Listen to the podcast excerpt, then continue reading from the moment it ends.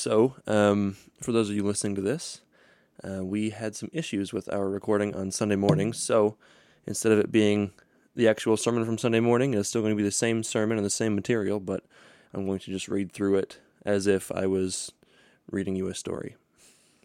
Sort of. Um, so, hi everyone. Um, for those of you who don't know me, my name is Noah, and I'm an intern here with H2O. And for those of you who do know me, my name is still Noah, and I'm still an intern with H2O. I grew up in Hudsonville, Michigan, which is near Grand Rapids. Most people know us for our ice cream, but some people know us for our celery and our cabbage. And if you were to get those things from Aldi in the Ann Arbor area, you might actually have gotten them from Hudsonville. I went to Central Michigan University for my undergrad and got a bachelor's degree in IT and a minor in Spanish. It was there that I found Chi Alpha. Well, I didn't really find it. My mom did, and she nagged me to go until I went. But it was also there that I led my first core group. And during fall retreat in 2019, God told me to do the CMIT. So I said, All right, and here I am today. So this week, God shared with me that He wanted me to talk about the body. Now, I know that the Bible talks about the body a lot, but I don't mean the human body. Rather, I'm going to talk about the body of the church. And there's no better place to go for that than Paul's first letter to the Corinthians. So let's dive in. Everyone, go ahead and turn their Bibles to 1 Corinthians 12, verse 12.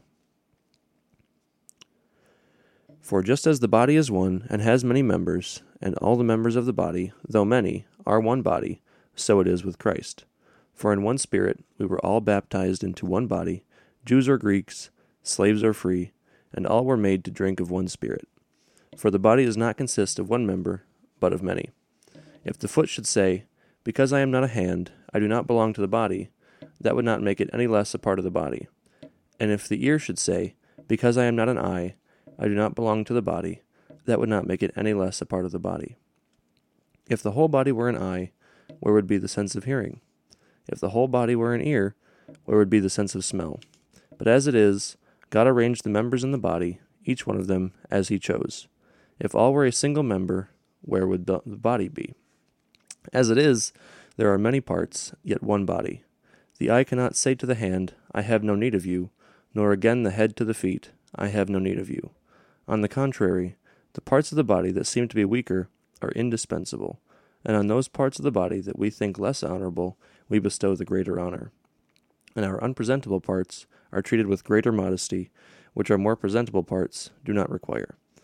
But God has so composed the body, giving greater honor to the part that lacked it, that there may be no division in the body, but that the members may have the same care for one another. If one member suffers, all suffer together. If one member is honored, all rejoice together. So, the title of my sermon today is Head, Shoulders, Knees, and Toes. And I have Justin, my co leader, to thank for that because he came up with it while we were hanging out on the Saturday before I did this sermon. So, um, I'm going to be focusing on one main idea, and that is that God has orchestrated and honored every part of the body. How many different roles exist in our church? And I mean H2O Campus Church. Do we always think of all these roles, or do we only think about the speaker and their message when we think about Sunday mornings? Come along with me as I dig deeper into the importance and the biblical precedence of unity and honor in the body of the church. We are all of the same body. In verses 12 through 14, it says, For just as the body is one and has many members, and all the members of the body, though many, are one body, so it is with Christ. For in one Spirit we were all baptized into one body, Jews or Greeks, slaves or free, and all were made to drink of one Spirit for the body does not consist of one member, but of many. Before I explain this passage, let me give a little bit of context.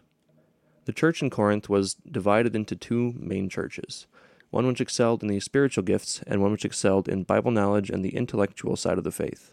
These churches each believed that they were doing Christianity the right way and looked down on the other church.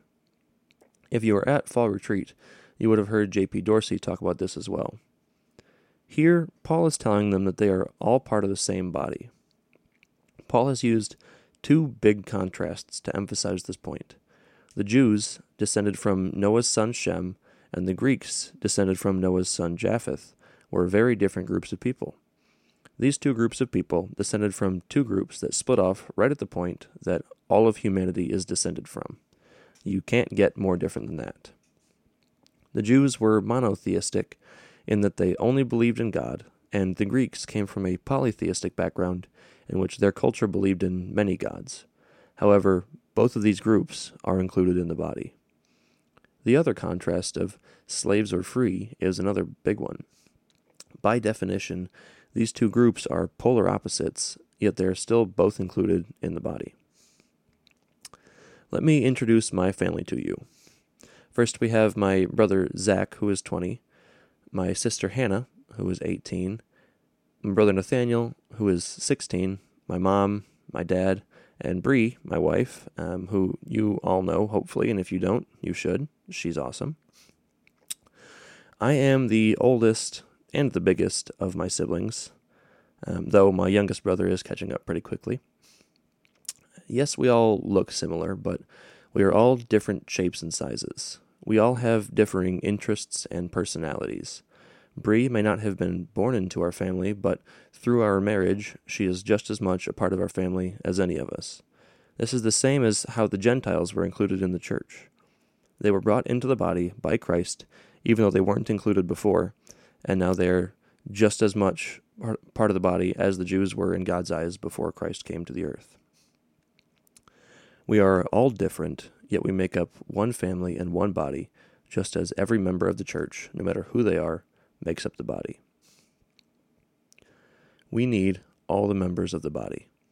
In verses 15 through 19, it says, If the foot should say, Because I am not a hand, I do not belong to the body, that would not make it any less a part of the body.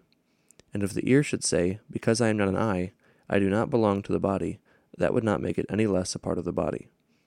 If the whole body were an eye, where would be the sense of hearing? If the whole body were an ear, where would be the sense of smell?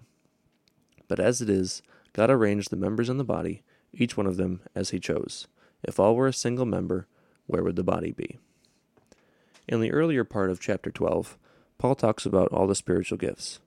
For reference, these are the word of wisdom, the word of knowledge, faith, healing, miracles, prophecy, distinguishing between spirits, speaking in tongues, and interpretation of tongues. If the body were filled with only people who had the gift of prophecy, how would anyone get healed? Or if the body were filled with only people who could interpret tongues, but no one to speak them, what would be the point? Could you imagine a whole body as an ear? Not to lie, that's kind of a disturbing image. Thankfully, though, we have a precedent that we can follow that prevents the body from looking like some disturbing image like a whole body as an ear. Now, let me explain to you how a bicycle works. Um, overall, there are probably more parts on a bike than you probably even knew were on a bike. And many of the diagrams I found had parts that even I didn't recognize, and I've been biking for years. And while I could go through explaining every single part of a bike, I'm just going to focus on the few main parts that are necessary for it to function. That would be the frame, the wheels, the seat, the pedals, the chain, the gears, the handlebars, and the brakes. Put simply, the frame holds the bike together, the pedals turn one gear, which moves the chain, which moves the other gear, which moves the back wheel. The handlebars turn the bike, the brakes stop the bike, and the seat allows you to sit on the bike. I'd say most of us probably don't even think about all of this most of the time. When the bike is working properly, there's no need to think about this stuff. But how many of us have ever had a chain fall off of our bike? I definitely have, and sometimes I'm in the middle of the woods when it happens. When this happens, there's only one thing you can do fix it. In the same sense, when a member of the body is struggling, we shouldn't ignore it or hope that someone else will take care of it. The best thing we can do is to come around them and support them. In this case, we are all the bike mechanic, whether we like it or not and this applies to every single member of the body. The quote unquote lesser roles are just as valuable.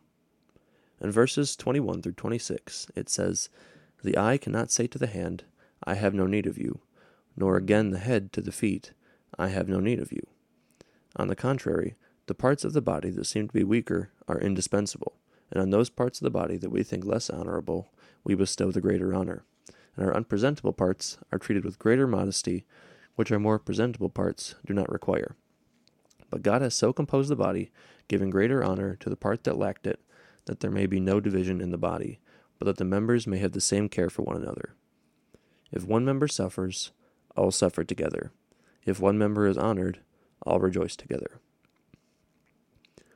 Paul here has said that both of the churches in Corinth are just as important and just as honored by God, even though they've put a higher emphasis on different parts of the faith.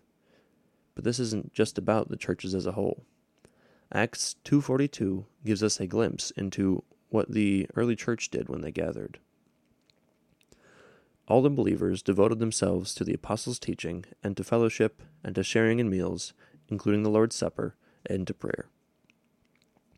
Yes, someone had to teach the church, but someone also had to host the gathering of the people for fellowship, and someone had to prepare these meals for them to eat. Even though the people hosting and the people preparing food may not be as front and center as the person teaching, their contributions are just as important to the function of the church, and they are just as deserving of honor as the person teaching. Now, in the sermon, I showed a picture of um, some nature that I took earlier in the week, and I'll just describe it to you for the sake of the podcast. Um, basically, I took a picture of a plant with um, it was a green plant with some berries on it, and below it were dead leaves on the ground and some fungus growing on those logs. In that picture, I can find multiple forms of life. There are the plants with their berries, there is the fungus growing on the dead log, and unseen but still present are the smaller creatures, such as worms beneath the soil, and the squirrels that kept running away when I got close to them. While people may unconsciously give the green life and the berries a higher importance simply because they look better, the fungus is just as important. If the dead leaves and logs never got broken down, the forest would get very crowded and the soil would eventually lack the nutrients to grow new plant life. So the decomposers are just as important as the other life in the woods. Just as God created nature to function perfectly when all its parts are functioning properly, He also created His church to function perfectly when all its members are functioning properly.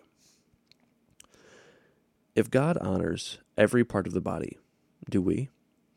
Many people will honor the speaker on a Sunday morning and tell them their message was great. But when was the last time you told the worship leader or the members of the band how good of a job they did? Or have you ever honored the people doing slides, sound, or kids' church? These roles are all just as important in keeping the church functioning properly as the person giving the message. If all the members of the body are not functioning, then the whole body will not function properly either. This week, I would encourage you all to ask yourselves what is my part to play, and how is God calling me to serve? Thank you.